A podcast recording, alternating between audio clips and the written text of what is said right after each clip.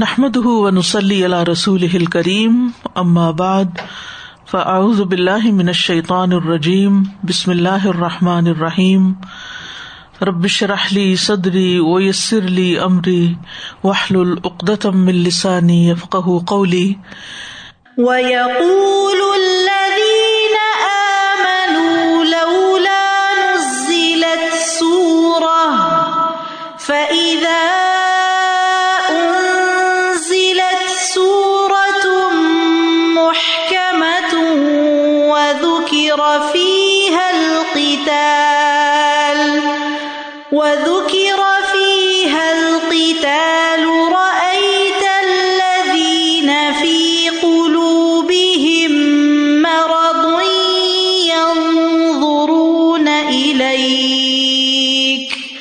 ينظرون إليك نظر المغشي عليه من الموت فأولى لهم طاعة وقول معروف فإذا عزم الأمر فلو صدقوا الله لكان خيرا لهم فَهَلْ عَسَيْتُمْ إِن تَوَلَّيْتُمْ أَن تُفْسِدُوا فِي الْأَرْضِ وَتُقَطِّعُوا أَرْحَامَكُمْ أُولَئِكَ الَّذِينَ لَعَنَهُمُ اللَّهُ فَأَصَمَّهُمْ فَأَصَمَّهُمْ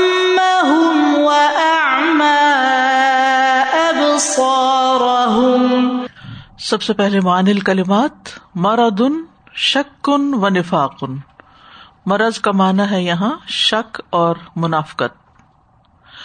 المغشی علیہ المغمى علیہ من شدت الخوف، خوف کی شدت سے غشی طاری ہو جانا. عزم الامر وجب القتال، جب جنگ واجب ہو جائے. فہل عصیتم لعلکم، شاید کہ تم. تولیتم اعرضتم عن الایمان، ایمان سے اعراض برت رہے تھے یا تم نے اعراض برتا، منہ موڑا. ارتدوا علی ادبارہم رجعوا کفارا، وہ پلٹے کفر کرتے ہوئے. سول لہم زین لہم خطایاہم، اس نے ان کے لیے ان کی خطاؤں کو، گناہوں کو آسان کر دیا، مزین کر دیا. اسرارہم ما یخفونہ و یسرونہ، جو وہ چھپاتے ہیں اور جو وہ راز میں رکھتے ہیں. اسرار. الوقفات التدبریہ نمبر ون. فہل عصیتم ان تولیتم ان تفسدوا فی الارض وتقطعوا ارحامکم اولئک الذین لعنہم اللہ فاصمہم واعمی ابصارہم. فہل عسیتم ان تولیتم ان تفسدوا فی الارض وتقطعوا ارحامکم اولئک الذین لعنہم اللہ فاصمہم فَأَصَمَّهُمْ وَأَعْمَى أَبْصَارَهُمْ.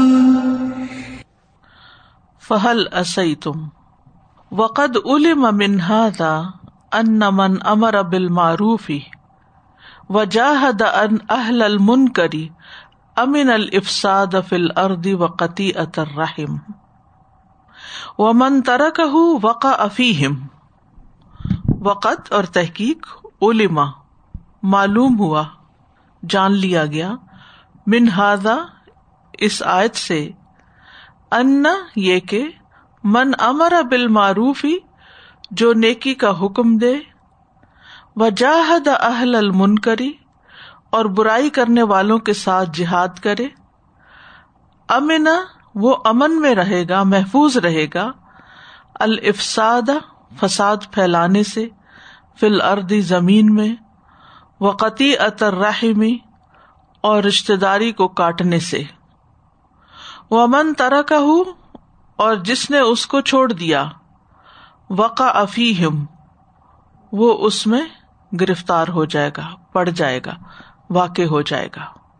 السؤال ما عاقبۃ ترک الامر بالمعروف والنہی عن المنکر وترک الجہاد فی سبیل اللہ علی المجتمع المسلم؟ کیا انجام ہوگا اس شخص کا، ما عاقبۃ ترک الامر، جس نے چھوڑ دیا حکم دینا معروف کا، والنہی عن المنکر، اور نہی عن المنکر کو چھوڑ دیا، وترک الجہاد، اور جہاد چھوڑ دیا، فی سبیل اللہ، اللہ کے راستے میں، علی المجتمع المسلم، اسلامی معاشرے میں۔ یعنی اس شخص کا کیا انجام ہوگا جو اسلامی معاشرے میں نیکی کا حکم دینا اور برائی سے منع کرنا اور اللہ کے راستے میں جہاد کرنا ترک کر دے گا۔ وقع فی الافساد فی الارض وقطیعۃ الرحم، وہ ان خرابیوں میں مبتلا ہو جائے گا جو زمین میں فساد کی شکل میں سامنے آتی ہے اور رشتہ داریوں کو کاٹنے کی شکل میں۔ نمبر ٹو، فَهَلْ أَسَيْتُمْ إِن تَوَلَّيْتُمْ أَن تُفْسِدُوا فِي الْأَرْضِ وَتُقَطِّعُوا أَرْحَامَكُمْ؟ فَهَلْ عَسَيْتُمْ إِن تَوَلَّيْتُمْ أَن تُفْسِدُوا فِي الْأَرْضِ وَتُقَطِّعُوا أَرْحَامَكُمْ؟ الرَّحِمُ عَلَى وَجْهَيْنِ، عامةٌ وخاصةٌ۔ صلہ رحمی کی دو صورتیں ہیں، عام اور خاص۔ فالعامۃ رحم الدین، عام صلہ رحمی دینی رشتے داری ہے، ٹھیک ہے، عام صلہ رحمی کیا ہے؟ دینی رشتے داری، جیسے ہم سب ایک دوسرے کے رشتے دار ہیں دین میں۔ ویجب مواصلتها بملازمۃ الایمان والمحبۃ لأہلہ ونصرتہم والنصیحۃ وترک مضارتہم والعدل بینہم، اور لازم ہے اس کا جوڑ کے رکھنا، یعنی یہ صلہ رحمی آپس میں تعلق رکھنا لازم ہے، بملازمت الایمان، ایمان کے لازم ہونے میں، والمحبت لأہلہ، اور ایمان والوں کے ساتھ محبت کے لازم ہونے کی وجہ سے۔ یعنی یہ تعلق داری قائم رکھنا کس لیے ضروری ہے؟ ایمان کا تقاضا ہے، ٹھیک ہے، اور ایمان والوں کی محبت کا تقاضا ہے۔ وَنُصْرَتِهِمْ، اور ان کی مدد کرنا، وَالنَّصِيحَةُ، اور ان کی خیرخواہی کرنا۔ یہ نصیحت اردو والا نہیں ہے، نصیحت عربی والا ہے، یعنی خیرخواہی کرنا۔ وَتَرْكُ مُضَارَّتِهِمْ، اور ان کو تکلیف نہ پہنچانا مدار درر سے۔ وَالْعَدْلُ بَيْنَهُمْ، اور ان کے درمیان عدل کرنا، یعنی یہ ہے ہم سب کا ایک دوسرے پر حق کہ ہم ایک دوسرے کی مدد کریں، ایک دوسرے کی خیرخواہی کریں، ایک دوسرے کو تکلیف سے بچائیں اور عدل و انصاف سے کام لیں۔ وَالنَّصْفَةُ فِي مُعَامَلَتِهِمْ وَالْقِيَامُ بِحُقُوقِهِمُ الْوَاجِبَةِ كَتَمْرِيدِ الْمَرْضَى، اور انصاف کرنا، نصفہ کا مطلب ہے انصاف کرنا، فی معاملتهم، ان کے معاملات میں، وَالْقِيَامُ بِحُقُوقِهِمُ الْوَاجِبَةِ، اور ان کے واجب حقوق کو بجا لانا، کتمرید المرضى، جیسے بیماروں کی عیادت کرنا۔ یہ صلہ رحمی ہے عام لوگوں کے ساتھ۔ وحقوق الموتى، اور میتوں کے حقوق میں سے، من غسلہم والصلاۃ علیہم ودفنہم، ان کو غسل دینا، ان کا جنازہ پڑھنا، ان کو دفن کرنا، وغیر ذالک من الحقوق المترتبۃ لہم، اس کے علاوہ بھی دیگر حقوق ادا کرنا جو ہے لازم ہے جو اس پر مرتب ہوتے ہیں۔ وَأَمَّا الرَّحِمُ الْخَاصَّةُ، اور جہاں تک خاص صلہ رحمی کا تعلق ہے، خون کے رشتوں کا تعلق ہے، وَهِيَ رَحِمُ الْقَرَابَةِ مِنْ طَرَفَيِ الرَّجُلِ أَبِيهِ وَأُمِّهِ، تو وہ رشتہ داروں کے ساتھ صلہ رحمی کرنا ہے، من طرفی، دونوں جانب سے، طرفین تھا اصل میں تسنیہ کا صیغہ، دونوں جانب سے، الرجل، مرد کی، ابیہ و امیہ، اس کے باپ اور اس کی ماں کی طرف سے۔ یعنی جہاں تک خاص صلہ رحمی کا تعلق ہے تو یہ ان رشتہ داروں کے ساتھ صلہ رحمی کرنا ہے جو کہ دونوں طرف یعنی ماں کی جانب سے بھی اور باپ کی جانب سے بھی رشتے دار ہوتے ہیں. فتجب لهم الحقوق الخاصة وزيادة، ان کے لیے خاص حقوق واجب ہوتے ہیں اور کچھ زیادہ بھی واجب ہوتے ہیں. یعنی عام صلہ رحمی کے مقابلے میں جو خون کے رشتے ہیں ان کے حقوق زیادہ ہیں. حتی اذا تزاحمت الحقوق، یہاں تک کہ جب بہت سے حقوق اکٹھے ہو جائیں. مزاحم کا مطلب ہوتا ہے ایک دوسرے میں گھسنے لگے، انٹرفیئر کریں. کنفقتی، جیسے نان نفقہ، یہ شوہر کے اوپر واجب ہے اپنے بچوں کے لیے. وتفقد احوالہم، اور ان کے حالات کی خیر خبر رکھنا. وترک التغافل عن تعاہدہم فی اوقات ضروراتہم، اور غفلت نہ برتنا. ترک کا مطلب ہے چھوڑ دینا، نہ کرنا. التغافل، غفلت نہ کرنا. عن تعاہدہم، ان کا خیال رکھنے سے. فی اوقات ضروراتہم، ان کی ضرورت کی گھڑیوں میں، یعنی جب ان کو ضرورت ہو تو ان کے حالات کو دیکھ بھال کر کے ان کی مجبوریوں میں ان کا خیال رکھنے سے غفلت نہیں کرنا. وتتأکد فی حقہم حقوق الرحم العامہ، اور پختہ ہوتے ہیں فی حقہم، ان کے حق میں. حقوق الرحم العامہ، عمومی رشتہ داری والے حقوق سے، یعنی خاص رشتہ داروں کے حق میں عمومی رشتہ داری والے حقوق اور زیادہ پختہ ہو جاتے ہیں.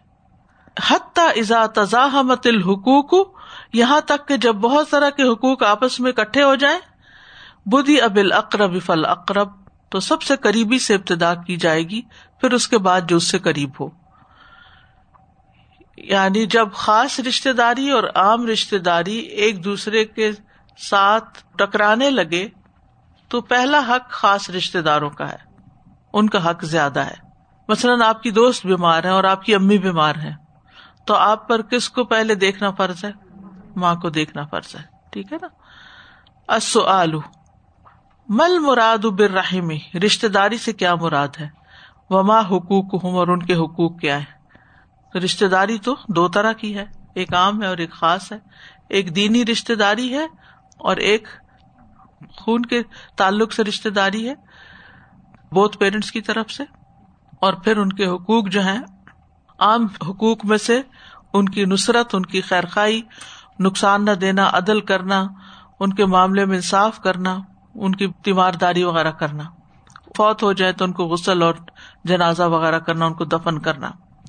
خاص رشتہ داری میں جو ہے وہ ان پہ خرچ کرنا، ان کے حالات کی خبر گیری کرنا، ان کی مجبوریوں میں غفلت کا مظاہرہ نہ کرنا، ان کے کام آنا. اور اگر یہ دونوں حقوق آپس میں ٹکرائیں تو جو خونی رشتے دار ہیں ان کا حق زیادہ ہو جائے گا. اس میں آپ دیکھیے کہ جو نئی بات آپ کو پتہ چلی ہے وہ کیا ہے، کہ رشتے داری دو طرح کی ہوتی ہے، عام اور خاص. جب اس طرح تقسیم کر دیتے ہیں نا چیزوں کو تو کلیئرٹی زیادہ آ جاتی ہے، ٹھیک ہے. نمبر تھری، فَهَلْ عَسَيْتُمْ إِن تَوَلَّيْتُمْ أَن تُفْسِدُوا فِي الْأَرْضِ وَتُقَطِّعُوا أَرْحَامَكُمْ أُولَئِكَ الَّذِينَ لَعَنَهُمُ اللَّهُ فَأَصَمَّهُمْ فَأَصَمَّهُمْ وَأَعْمَى أَبْصَارَهُمْ. قولہ اولئک الذین لعنہم اللہ، اللہ تعالیٰ کا فرمان کہ یہی وہ لوگ ہیں جن پر اللہ نے لعنت کی ہے. یقول تعالی ذکرہ، یعنی اللہ جس کا ذکر بلند ہے وہ فرما رہا ہے، ہؤلاء الذین یفعلون ھذا، یہ وہ لوگ جو اس طرح کے کام کرتے ہیں، یعنی الذین یفسدون، یعنی وہ لوگ جو فساد کرتے ہیں، وَيَقْطَعُونَ الْأَرْحَامَ، اور رشتوں کو کاٹتے ہیں، الَّذِينَ لَعَنَهُمُ اللَّهُ، جن پہ اللہ نے لعنت کی ہے، فَأَبْعَدَهُمْ مِنْ رَحْمَتِهِ، اور ان کو اپنی رحمت سے دور کر دیا ہے. یعنی رشتے کاٹنے والوں کے اوپر اللہ نے لعنت فرمائی ہے، جس کا مطلب یہ ہے کہ ان کو اپنی رحمت سے دور کر دیا. تو جس سے اللہ کی رحمت دور ہو جائے پھر آپ سوچ سکتے ہیں کہ اس کی زندگی میں کتنی پریشانیاں ہوں گی. بہت سے لوگ یہ سمجھتے ہیں کہ ہمارے اوپر جو کوئی مشکل آئی ہوئی ہے کسی بندش کی وجہ سے, عموماً یہ کہتے ہیں کسی کی نظر لگ گئی ہے, کسی کی بندش, کسی نے جادو کر دیا ہے, کوئی بندش ہے ہمارے اوپر. تو سوچتے نہیں کہ بندش کس چیز کی ہو سکتی ہے. بعض اوقات انسان چھوٹی چھوٹی باتوں پر رشتہ داروں سے ناراض ہو کے بیٹھا ہوتا ہے اور اس کا اثر ہو رہا ہوتا ہے, یعنی اس کی وجہ سے اللہ کی رحمت سے, اللہ کی مدد سے دور ہوا اور زندگی میں رکاوٹیں آئیں.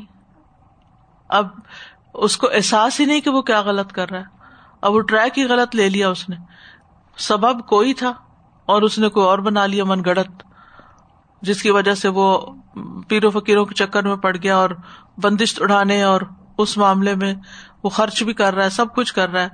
اور جہاں دینا چاہیے, جو ضرورت مند رشتے دار ہیں جن کو دینے سے رحمتیں آئیں گی, اس طرف دینے کا دھیان ہی کوئی نہیں ہے. تو کتنے لوگ شیطان کے اس ٹریپ میں آ جاتے ہیں. یہی ہوتا ہے نا رستہ بھٹک جانا, رستہ کھو دینا. صراط الذین انعمت علیہم غیر المغضوب علیہم ولا الضالین, دالین جن کو رستے کا ہی نہیں پتا کہ اس موقع پہ کرنا کیا ہے, کیونکہ علم ہی نہیں ہے, احساس ہی نہیں ہے, اپنے آپ کو جھانک کے نہیں دیکھا یا علم کی روشنی میں اپنے عمل کا جائزہ ہی نہیں لیا کہ کیا کر رہے ہیں. اور وہ بندش جو پڑی ہوئی ہے نا, اگر آپ اس بندش کو کھول دیں نا جو آپ کے دل میں گرا لگی ہوئی ہے, تو وہ بندشیں خود بخود کھل جائیں گی, کیونکہ یہ ہماری ایگو کا مسئلہ ہوتا ہے نا, انا کا مسئلہ ہوتا ہے. ہم معاف کر ہی نہیں پاتے, ہم اپنے اس سے نکل ہی نہیں پاتے, جس کے نتیجے میں پھر مسائل حل ہو کے نہیں دیتے. یہ کچھ معمولی بات نہیں ہے کہ اللہ نے ان پہ لعنت کی ہے. جس پہ اللہ کی لعنت ہو جائے اس کو پھر کہیں کا رہتا ہے, نہ اس کی دنیا سنوری نہ اس کی آخرت سنوری. فَأَصَمَّهُمْ يَقُولُ فَسَلَبَهُمْ, فرماتا ہے کہ پس اس نے ان سے چھین لیا. فَهُمْ مَا يَسْمَعُونَ بِآذَانِهِمْ, تو وہ نہیں سنتے اپنے کانوں سے من مواعظ اللہ فی تنزیلہ, ہی اللہ کی نصیحتوں میں سے, واز میں سے جو اس نے نازل کی اپنی کتاب میں. یعنی پس اس نے اپنی کتاب میں جو نصیحتیں نازل کی ہیں اس میں سے وہ جو کچھ سنتے ہیں, اللہ نے اس کے فہم کو ان سے چھین لیا ہے. استغفر اللہ. وہ یہ سمجھتے یہ آیتیں کسی اور کے لیے ہیں, یہ بات کسی اور کی کہی جا رہی, وہ اس کو اپنے اوپر لیتے ہی نہیں ہیں. فَأَصَمَّهُمْ وَأَعْمَى أَبْصَارَهُمْ, کان ہیں مگر سنتے نہیں. سنتے ہیں, بڑے بڑے لیکچر سنتے ہیں, مسلسل قرآن پڑھتے اور سنتے ہیں, لیکن عمل نہیں کرتے کہ یہ میرے سے خطاب ہو رہا ہے. اگر میں نے یہ کام کیا تو یہ آئے تو میرے بارے میں, مجھے کہا جا رہا ہے. اگر میں نے رشتوں کو توڑا ہوا تو یہ میرے بارے میں ہے, وہ اپنے لیے ہم تھوڑی لیتے ہیں اس کو. تو جس کا نتیجہ کیا ہوتا ہے کہ پھر وہ اصلاح ہو ہی نہیں پاتی, اور جب اپنی اصلاح ہی نہیں کرتے تو حالات درست کیسے ہوں گے. پھر ہم اگر کہیں بھی یا حیو یا قیوم برحمتک استغیث, تو رحمت کے دروازے ہم نے خود بند کر رکھے ہیں. تو آپس میں خاندانوں کے اندر ریلیشن شپس کا صحیح ہونا بے حد ضروری ہے. اس کے بغیر انسان, اور یہ ایک بڑا مشکل امتحان ہے, اصل میں زندگی ہے ہی مشکل, اگر ایک امتحان نہیں تو دوسرا ہے, اور انسانوں کے لیے بنایا ہی امتحان گیا. وَجَعَلْنَا بَعْدَكُمْ لِبَعْدٍ فِتْنَةً أَتَصْبِرُونَ, اس میں تو صبر سے کام لینا ہی ہوگا. رشتے صرف صبر سے نبھائے جا سکتے ہیں. دوسرے کی دس سن کے انسان ایک کان سے سنے دوسرے سے نکال دے, اور پھر جب اپنی طرف سے کوئی رویہ اختیار کرے تو اچھا ہی کرے, تو پتھر سے پتھر دل بھی موم ہو جائے گا.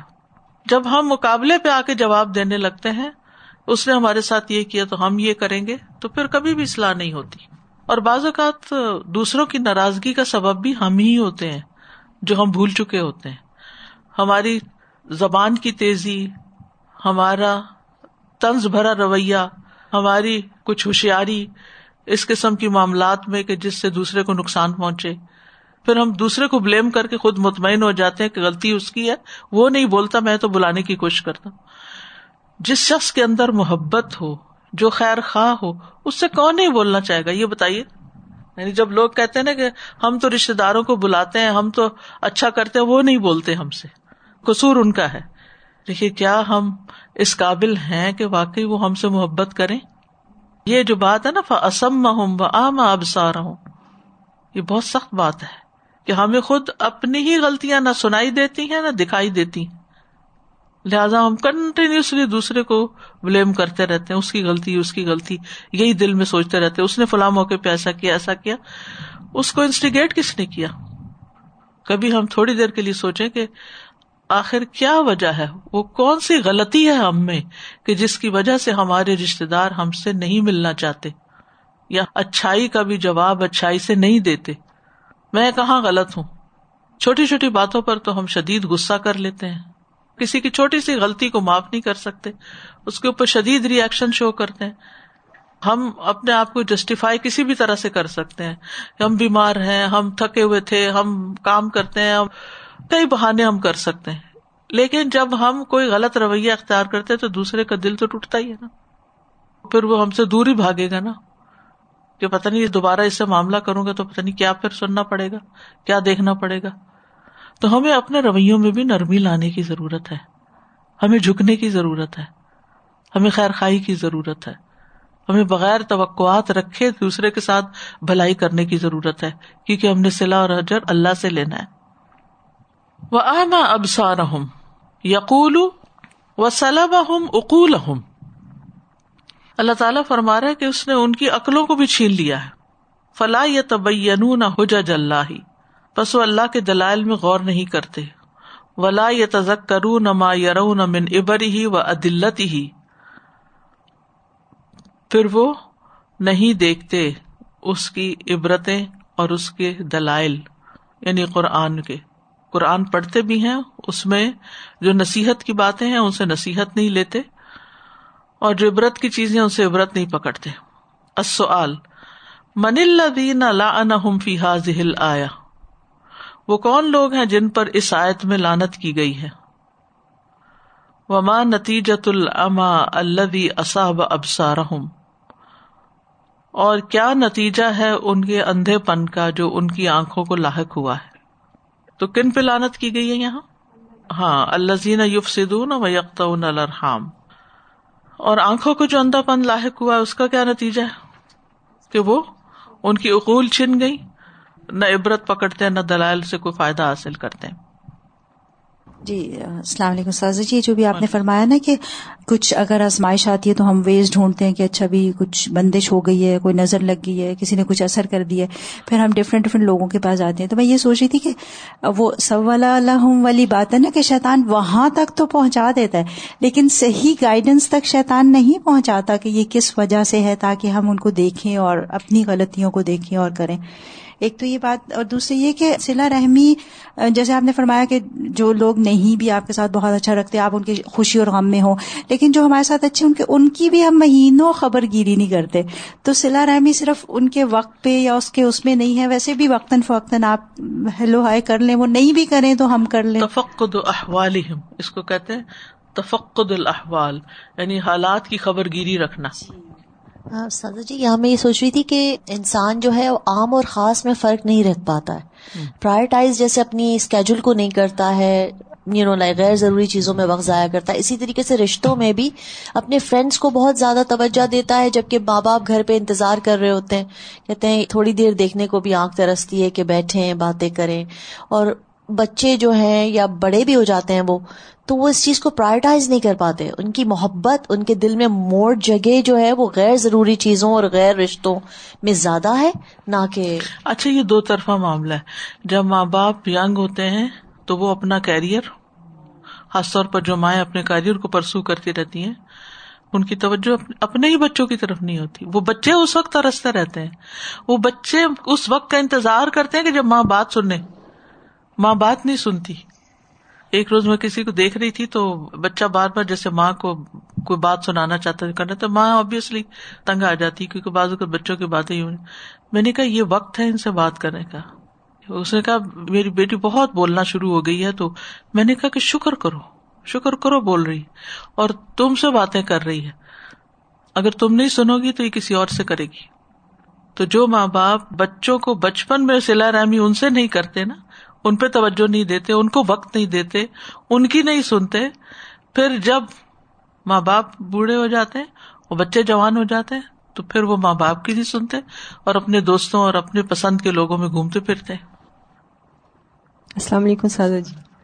سادہ جی میں یہ سوچ رہی تھی کہ چاہے وہ رشتہ دار ہو یا کوئی بھی ہو, جب ہم اپنے ہی حقوق کی بات کرتے ہیں, اپنے حقوق پڑھتے ہیں, پوسٹ بھی کرتے ہیں, ہونا تو یہ چاہیے تھا کہ ہم اپنے فرائض پڑھیں تاکہ ہم دوسروں کے حقوق پورے کر سکیں, لیکن معاملہ الٹ ہو گیا. ہم اپنے حقوق پڑھتے ہیں تاکہ ہمارے حقوق پورے ہوں. یعنی ہمارے ساتھ کون اچھا نہیں کر رہا ہے جی, اس بات کی ہمیں بہت فکر ہوتی ہے جی. اور بالکل پبلکلی پوسٹ کیا ہوتا ہے, پتہ چل رہا ہوتا ہے کہ بہو ساس کی لڑائی آج ہوئی ہے, فیس بک پہ پوسٹ کیا ہوتا ہے. تو بیسیکلی ہمیں اپنے فرائض کی طرف توجہ دینی چاہیے کہ ہماری ڈیوٹیز کیا ہیں. جزاک اللہ خیرا. ساسا مجھے لگتا ہے کہ حالات جب خراب ہوتے ہیں کہ جب ہم نا رشتہ داروں سے توقعات بہت زیادہ لگا لیتے ہیں, اور جو کام کرتے ہیں نا ہماری نیت اس کے اندر کیا ہوتی ہے, ریٹرن میں ہم ان سے کچھ لے رہے ہوتے ہیں کہ اگر میں نے تمہارے ساتھ اچھا کیا تو میں خود سے اپنے دماغ میں ایک چیز رکھتی ہوں کہ ہاں جب میرے اوپر بھی مشکل وقت پڑے گا تو یہ بھی میرے ساتھ اچھا کرے, اور اسی لیے میں کر رہی ہوں, اسی لیے میں کر رہی ہوں. اچھا, اور کہتے ہیں منہ سے نہیں, ہم اللہ تعالیٰ کے لیے تم, یعنی کہ ہم جو ایک مذہب کا بھی رکھ رہے ہیں نا, میں اس میں بھی اچھا کر رہی ہوں, یہ دھوکہ دے رہے ہیں. اور کیا ہوتا ہے کہ جب ہم اس سے وہ امید جب وہ نہیں کرتا, کسی بھی وجہ سے نہیں کرتا, اور ظاہر ہے کہ اس کے اوپر کوئی ایسا ہے بھی نہیں کہ وہ مجھے ریٹرن دے, بعضوں کا دماغ سے نکل جاتا ہے, بعضوں مصروفیت جو بھی چیز ہوگی, لیکن میں اس وقت جب اگر مجھ پہ مشکل آئے گی تو میں انتظار میں رہوں گی کہ وہ کرے میرے ساتھ اچھا, رائٹ right? چلو اس سے بڑھ کے نہیں کرا لیکن اتنا تو کرے. تو مجھے لگتا ہے ہماری نیت میں تو جب ہی فطور ہے, ہمیں چیک کرنا چاہیے کہ میں نے اللہ تعالیٰ کے لیے تو کیا ہی نہیں, میری نیکی تو سوچ کے ساتھ ہی جو میرے دماغ میں آیا کہ اس کو مجھے ریٹرن دینا چاہیے تھا, میری نیکی تو وہیں پہ چلی گئی ضائع, اور وہیں پہ پھر گڑبڑ شروع ہو جاتی ہے. وہ دل میں چیز آپ کے ایک پھانسی جیسے ہم کہتے ہیں نا, وہ دل میں آ جاتی ہے بالکل, اور پھر نیکسٹ ٹائم کے لیے جو پہلے کرتے تھے وہ بھی چھوڑ دیتے وہ بھی چھوڑ دیتے ہیں ہم لوگ. استاذہ مجھے یاد ہے جب میں حج کے لیے جا رہی تھی تو میں نے آپ کا حج کا لیکچر سنا تھا, اس میں آپ نے خاص کہا تھا کہ وہاں جا کے جو ہے نا اجنبیوں کے ساتھ اچھا کرنا, کیونکہ ان سے آپ کو توقع نہیں ہوتی کہ واپسی ملے گی, تو ان سے بڑے آسانی سے ہم کر لیتے ہیں, تو اپنے رشتہ داروں سے کرنا بھی بڑا مشکل لگتا ہے. اور کسی نے تھوڑے دن پہلے ایک پوسٹ شیئر کری تھی کہ لوگ کہتے ہیں نیکی کا زمانہ نہیں ہے, تو نیکی کا زمانہ اس لیے نہیں کہ ہم ایسی زمانے میں ہے نیکی کا بدلہ چاہیے, جبکہ نیکی کا بدلہ تو یہاں ملنا ہی نہیں ہے, وہاں ملے گا انشاءاللہ. نیکی کسی زمانے کے ساتھ تو بندھی ہوئی نہیں, نیکی تو یونیورسل ہے,